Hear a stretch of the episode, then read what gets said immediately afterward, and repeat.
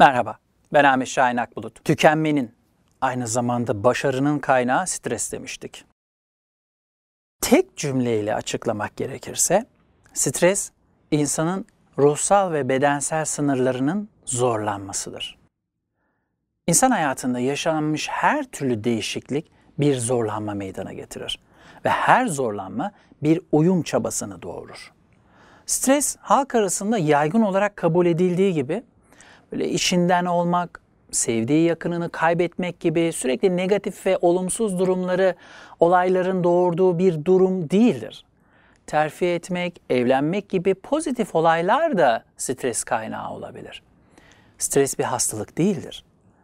Ancak iyi başa çıkılmadığı durumlarda kişiyi çeşitli hastalıklara ve tükenmeye hazır hale getirir. Hatta şöyle söyleyebiliriz. Hastalıkların ana kaynağı strestir.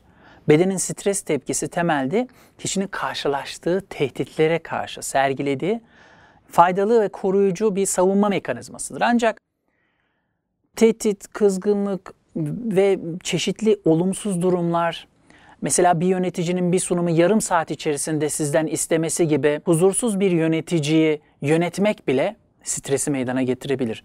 Gerçekleştirilmesi neredeyse olanaksız bir işi oldurmaya çalışmak, toplantıdan toplantıya yetişmek. Örneğin son dakikada çıkan bir iş seyahatine valizini hazırlamak veya tatile valizini hazırlamak. Gerektiğinde adrenalin bezleri stres hormonu salgılamaya başlıyor. Kalp atışları hızlanmaya başlıyor. Kan basıncı alabildiğine yükseliyor.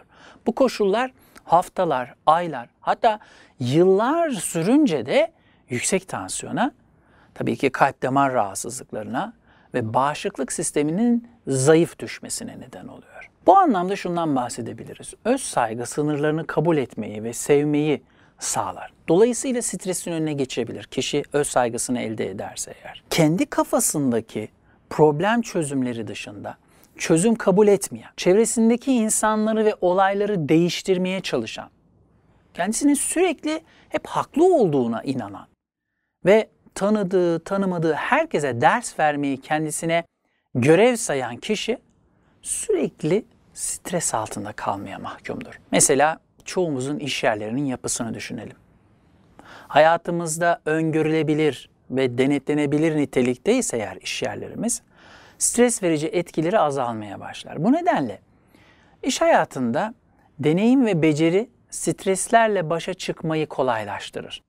Bunu sağlamak için de işe uygun olan kişinin seçilmesi ve işe hazırlanması büyük önem taşıyor. Ayrıca her düzeydeki çalışana koçluk, mentorluk, akıl hocalığı, olanakları sağlamak stresle başa çıkmayı kolaylaştırır. Yani her yönetici bir anlamda koç ve mentor olursa çalışanların streslerini yönetmeye başlar. Üst düzey yöneticiler içinse bu ilişki kurum dışında da tabii ki sağlanabilir. Başarı duygusu yaşamak baskıyı azaltır ve hayatı zevkli ve duruma getirir. Bu duyguyu artırmak için her başarının tadını çıkarmak gerekiyor. Ancak kültürümüzü düşünecek olursak eğer Türk kültürü başarının tadını çıkarmaya hoşgörüyle bakmaz. Bu da daha sonraki mücadeleleri için gerekli enerjinin üretilmesine ve iyimserliğin gelişmesine engel oluyor. Mesela kişisel başa çıkma tekniklerini öğrenmek gerekir.